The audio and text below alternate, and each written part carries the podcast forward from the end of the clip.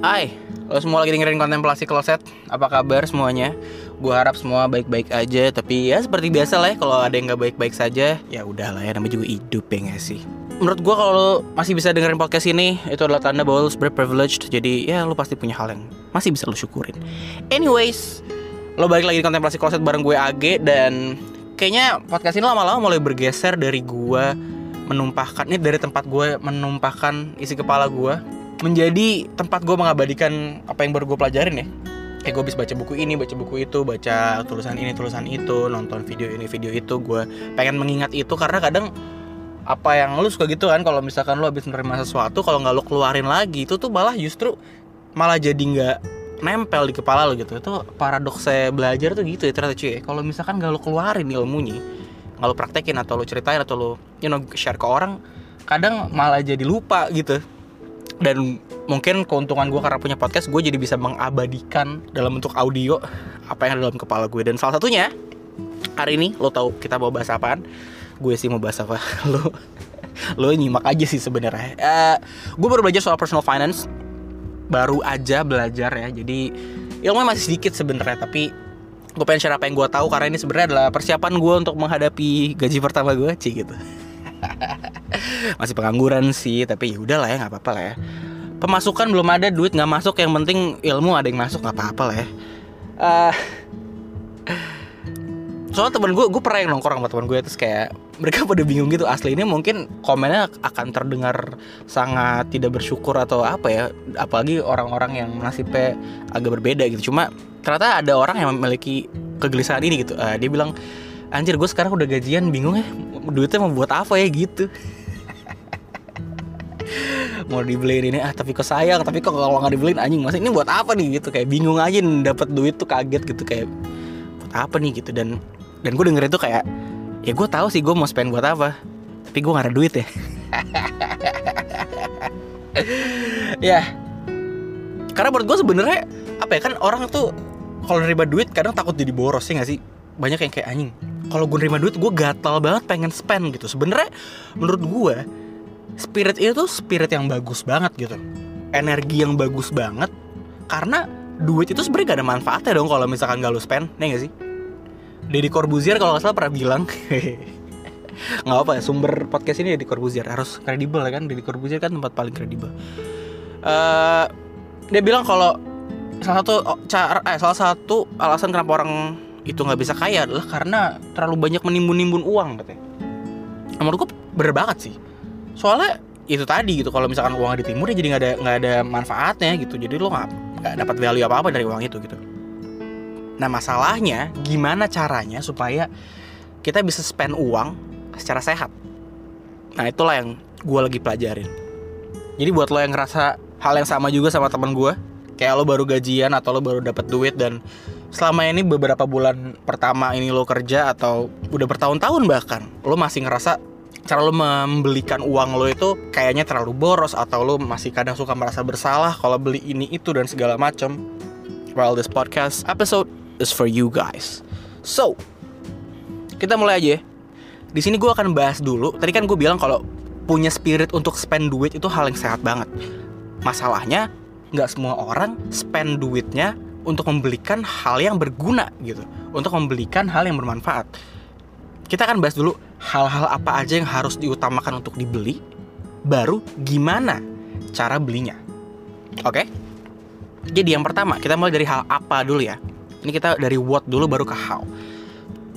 Oke, yang pertama di sini gue pakai piramida finansialku. Dia kayak bikin semacam apa ya bahasanya ya? Hal-hal yang mesti lo utamakan untuk lo penuhi gitu ketika lo punya uang. Yang pertama, bayar utang. Oke, kalau lo punya duit dan lo punya utang, itu adalah hal yang perlu lo prioritaskan. Bayar dulu utang lo karena ya biar tidurnya bisa nyenyak aja gitu kan. Kalau lo punya utang itu kan seperti janji yang tidak dilunasi gitu kan ya. Ke mana pun akan menghantui lo dan gak akan enak lah. Orang meninggal aja utangnya ditanyain kan punya utang apa kagak dibayar dulu dan segala macem. Oke jadi kita semua gue asumsikan sepakat kalau utang adalah hal yang harus kita utamakan untuk dibayar dilunaskan. Oke? Nah yang kedua kalau utang kita udah lunas semua prioritas selanjutnya untuk penting kita utamakan itu adalah kita harus punya yang namanya dana darurat. Apaan tuh dana darurat? Nah, buat yang belum tahu, dana darurat itu adalah seperti namanya, dana yang dipakai dan hanya bisa dipakai dalam keadaan darurat. Keadaan darurat yang dimaksud tuh kayak gimana? Sedarurat apa sih baru boleh dipakai duit? Kalau dalam konsep dana darurat ini, darurat yang dimaksud tuh adalah ketika lu gak punya pemasukan Misalnya, lo baru dipecat dari kantor lo atau kantor lo bangkrut misalnya. Ya macam-macam lah hal-hal yang bikin lo gak punya pemasukan. Dalam keadaan itu, ketika lo punya dana darurat, lo bisa hidup, masih bisa makan, masih bisa survive selama beberapa waktu sambil lo nyari pekerjaan baru, sumber pemasukan yang baru. Nah idealnya berapa banyak nih Ki dana darurat yang mesti kita siapin? kalau teorinya sih ya itu biasanya diambil 6 kali pengeluaran lo per bulan. Gitu. Jadi cara ngitungnya lo hitung dulu pengeluaran lo per bulan tuh biasanya berapa sih? Lo ambil rata-ratanya. Kalau udah lo kaliin dia tuh 6 sehingga lo bisa hidup selama 6 bulan tanpa pemasukan sembari itu tadi lo nyari pemasukan baru kayak gitu. Harus 6 bulan apa boleh kurang boleh lebih kayak. Nah kalau menurut gua kurang agak riskan ya kan? Karena yang namanya dana darurat kita harus jaga-jaga gitu ya. Kalau punya duit supaya kita bisa hidup enam bulan kenapa harus kita uh, resiko-resiko ya supaya cuma bisa jadi hidup tiga bulan gitu? Ngerti nggak sih? Maksudnya ya enam bulan lebih aman lah gitu. Tapi kalau lebih boleh nggak? Lebih aman lagi dong kenapa nggak tujuh bulan? Kenapa nggak delapan bulan? Menurut gua sebenarnya sih punya dana darurat yang banyak itu bisa baik bisa buruk ya. Baiknya dalam arti ya lo makin aman itu tadi. Ada bahkan orang yang punya darah darurat sampai 2 tahun gitu. Dia bisa makan bisa mi bisa minum. Ya pokoknya bisa survive bisa hidup dengan lifestylenya dia sekarang selama 2 tahun tanpa pemasukan tambahan. Kayak gitu tapi kalau kata Felicia Ciasaka, ini gue salah satunya belajar dari Felicia Ciasaka juga. Dia kalau ada yang belum tahu, dia content creator ngomongin soal finance, personal finance terutama, bukan finance yang buat perusahaan, korporat, tapi lebih ke ngatur duit sehari-hari kita aja gitu. Ini ngasih poin yang menarik banget menurut gue. Eh menurut gue lagi, menurut dia. menurut dia kalau misalkan lo punya darurat dana darurat kebanyakan, sebenarnya sayang juga karena ya duit itu sebenarnya balik lagi tadi kalau lo kebanyakan nimbun duit kata di Corbuzier ya kagak berguna tuh duit. Karena duit punya manfaat ketika dia dipakai gitu kan. Lo sebenarnya bisa taruh duit itu di tempat lain yang lebih bermanfaat kayak gitu. Di mana nanti kita bahas. Nah kira-kira dana darurat konsepnya kayak gitu ya. Jadi ya udahlah 6 bulan aja lah. Kalau mau dilebihin sesuaikan dengan keperluan lo, kebutuhan lo, pengeluaran lo setiap bulannya, tapi jangan banyak-banyak gitu karena itu tadi. Konsiderasinya itu. Nah, di mana disimpannya? Dana darurat? Kalau gue pribadi gue nyimpennya di dua tempat. Di tabungan supaya gue bisa tarik kapan aja. Dan yang kedua supaya duit itu nggak nganggur-nganggur banget gue taruh di reksadana pasar uang. Jadi dia bisa punya return yang lebih tinggi daripada lo tabung di tabungan biasa tapi resikonya aman. Karena dalam sejarahnya tuh reksadana pasar uang tuh hampir tidak pernah rugi hampir tidak pernah rugi yang gue baca-baca gitu ya. Tapi ya returnnya kecil gitu. Tapi tetap punya return. Kalau dibandingin saham uh, obligasi apa ya, ya pasti lebih kecil itu returnnya. Tapi kan di sini kita mau mencari keamanan. Karena kalau dana darurat kalau dana darurat kita pakai buat investasi saham yang lebih resiko yang lebih tinggi ya itu namanya ketika dalam keadaan darurat bisa jadi duit itu hilang gitu kan. Lo nggak nggak punya duit itu. Gitu. Jadi di dua tempat itu biasanya orang-orang. Termasuk gue. Porsiannya berapa ya? Terserah lo ya tergantung kebutuhan Oke, next kita lanjut ya ke prioritas ketiga. Lo utang lo udah lunas, dana darurat lo udah terpenuhi. Apa prioritas ketiga? Prioritas ketiga adalah asuransi. Nah, ini cuy. Ini penting juga nih. Dan ini gue belum mulai nih kalau yang ini nih, asuransi nih. Biasanya orang-orang yang kerja di perusahaan-perusahaan besar punya privilege dia dapat asuransi dari kantor gitu. Menurut gue asuransi ini penting. Kenapa? Karena kalau lu punya pemasukan udah lu tabung-tabung lu punya duit lu udah bahkan lu udah invest ke saham dan segala macam tapi lo sakit masuk rumah sakit kagak punya asuransi habis tuh duit ya kan? Kayak gitu. Jadi itu kenapa asuransi penting banget. Nah asuransi apa aja Ki yang perlu gue beli yang perlu gue prioritasin? Kan asuransi ada macam-macam ya kan? Kalau gue memprioritaskan yang pertama adalah dari yang paling mungkin terjadi dulu dari asuransi kesehatan oke okay? kalau lo udah punya asuransi kesehatan prioritas berikutnya lo punya asuransi penyakit kritis kalau udah punya penyakit kritis lo bisa mulai beli asuransi jiwa gitu jadi kalau lo udah bayar premi untuk ketiga asuransi itu, ya sebenarnya masih ada asuransi-asuransi yang lain ya, cuma uh, most common insurance yang menurut gue top priority tiga inilah gitu. Tiga ini aja dulu gitu. Nanti kapan-kapan kita bahas asuransi lagi ya, lebih dalam karena ini gue juga masih belajar-belajar. Oke, okay? next. Lunasin utang, udah. Punya dana darurat yang cukup, udah bayar premi asuransi tiap tahun, udah. Selanjutnya, prioritas keempat yang perlu kita utamakan adalah investasi. Nah, investasi ini sebenarnya kalau yang lain-lain kan itu adalah merupakan sebuah tujuan ya, kayak misalkan uh, dana darurat ya lu spend untuk dana darurat.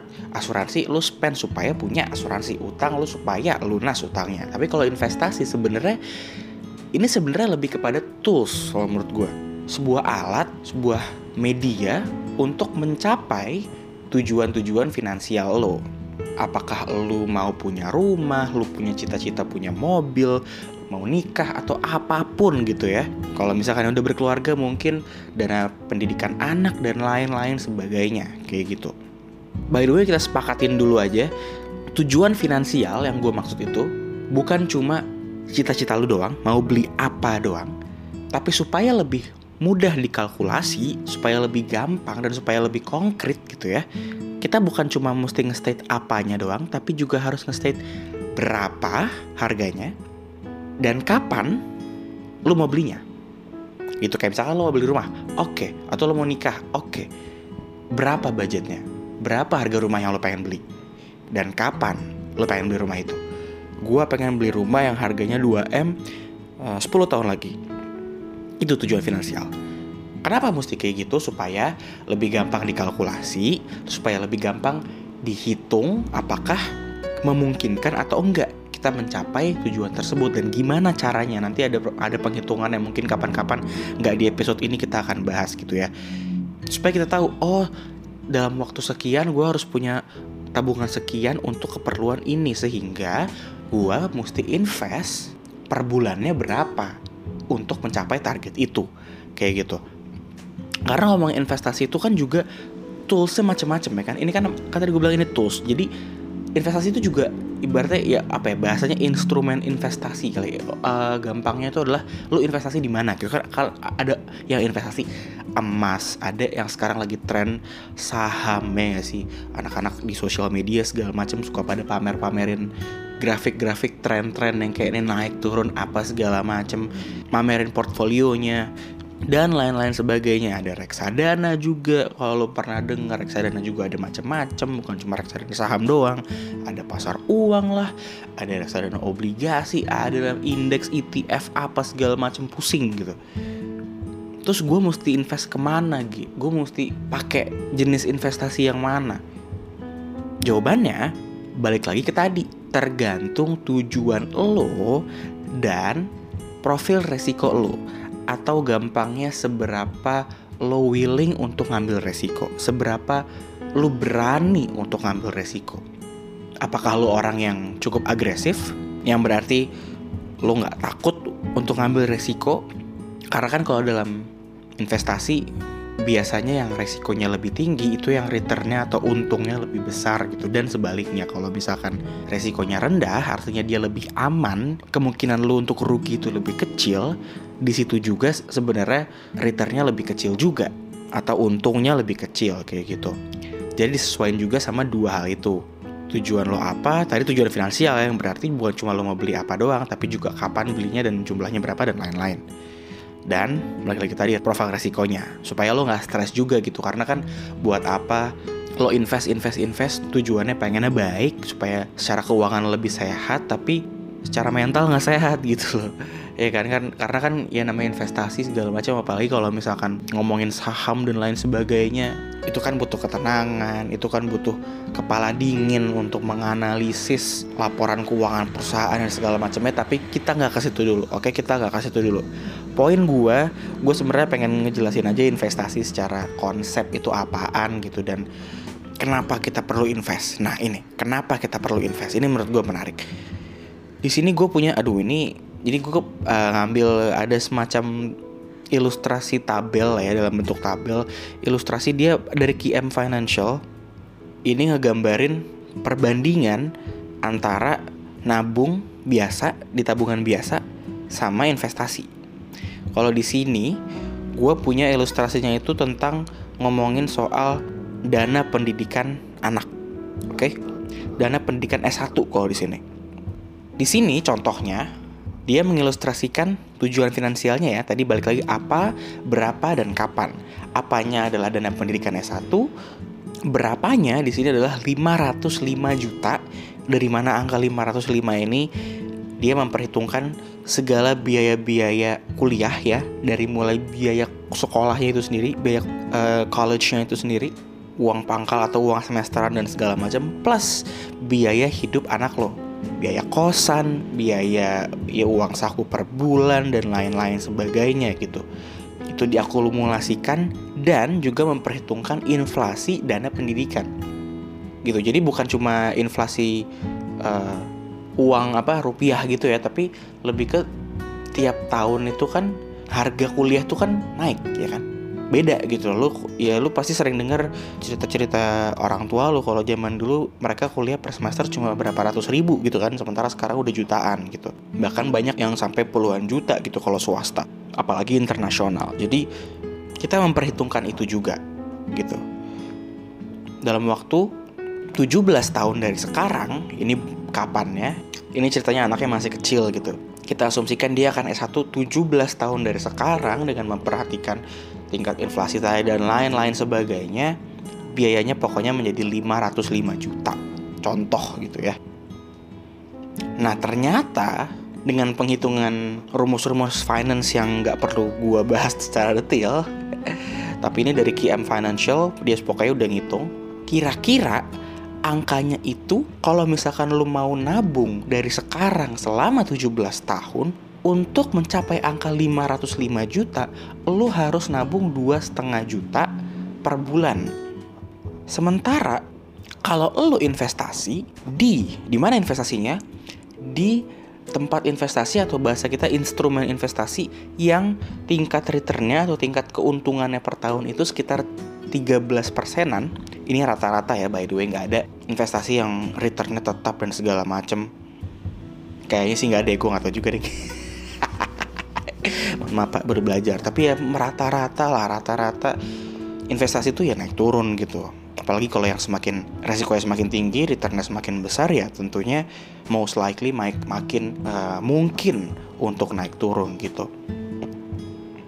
rata-rata misalkan 13% per tahun. Kalau udah belasan persen ini mungkin uh, ya saham atau yang setara returnnya dengan uh, saham gitu ya.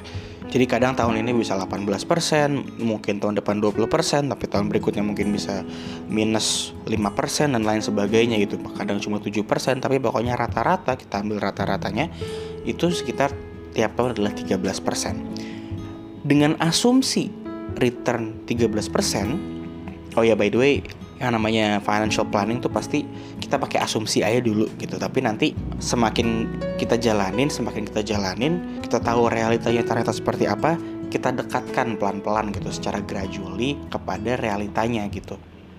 Nanti angkanya disesuaikan lagi, tapi ini asumsi return 13%. Lu cukup investasi sebanyak 700 ribu per bulan dibandingin dua setengah juta itu tiga kali lipat lebih dong iya kan bedanya cukup jauh cuy. Hampir empat kali lipat loh. Tiga setengah kali lipat lebih gitu.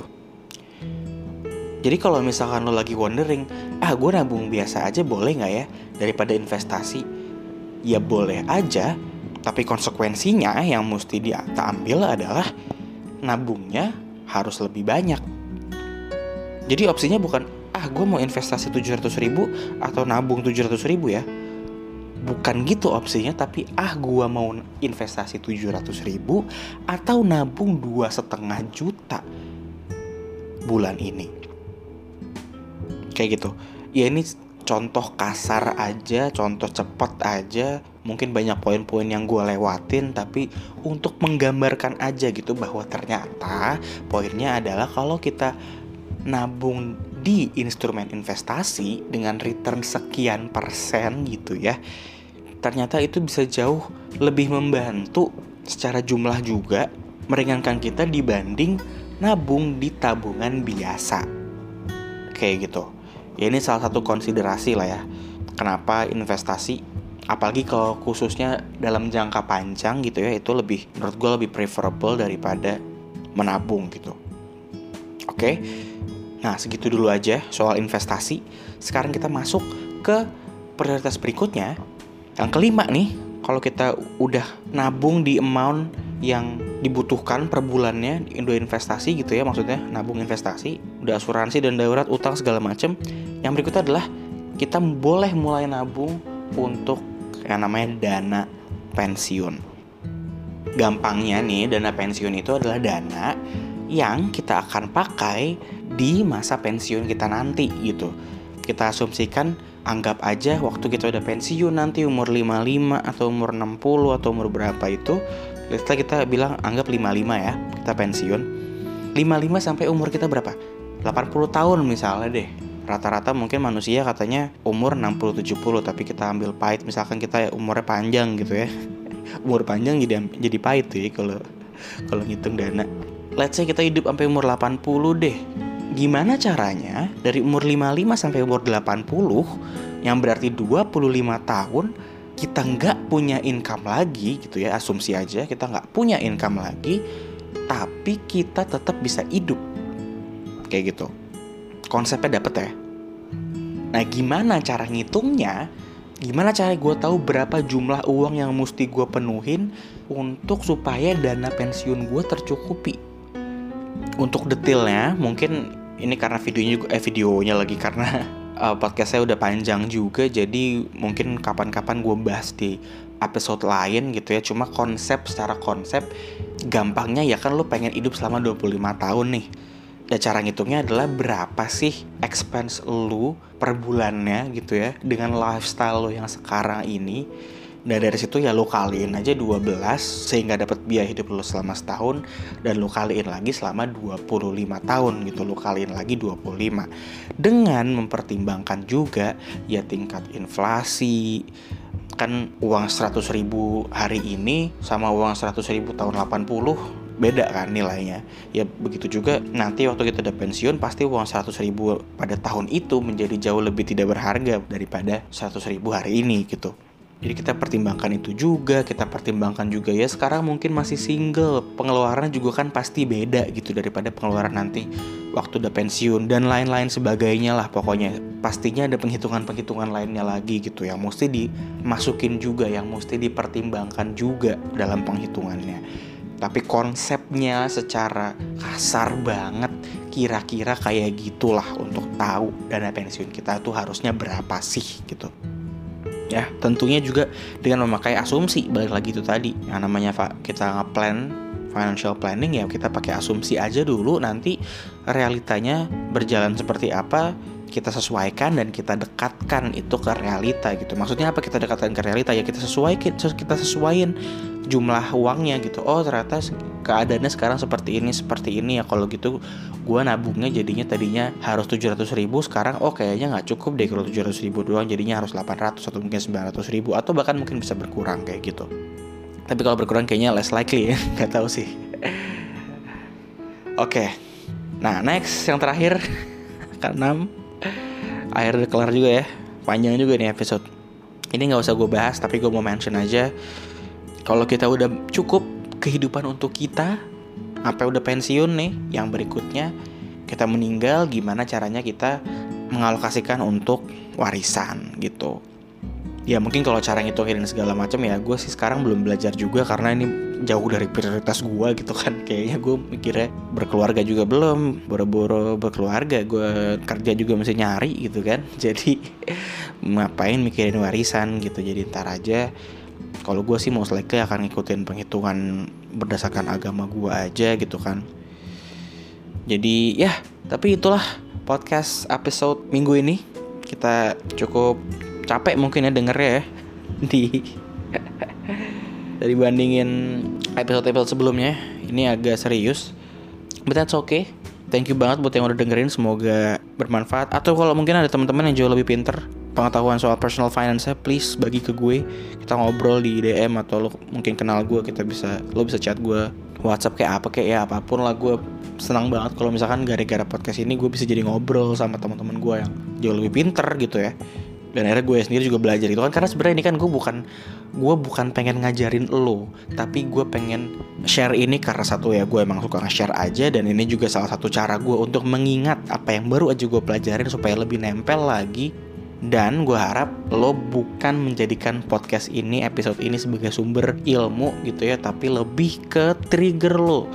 Kalau ada yang baru sadar soal, oh iya gue selama ini terlalu ngambur-ngamburin duit dan segala macem masih banyak kepentingan-kepentingan yang lebih penting yang gak gue utamakan selama ini. Episode ini jadi trigger lo buat belajar lebih jauh gitu.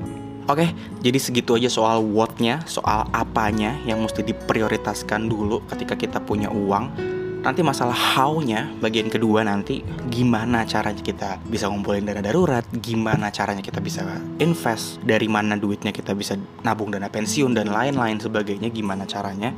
We'll discuss it on the next part. I don't know maybe next week or two weeks from now. Hopefully you guys enjoy the episode. See you guys di part 2. Dadah.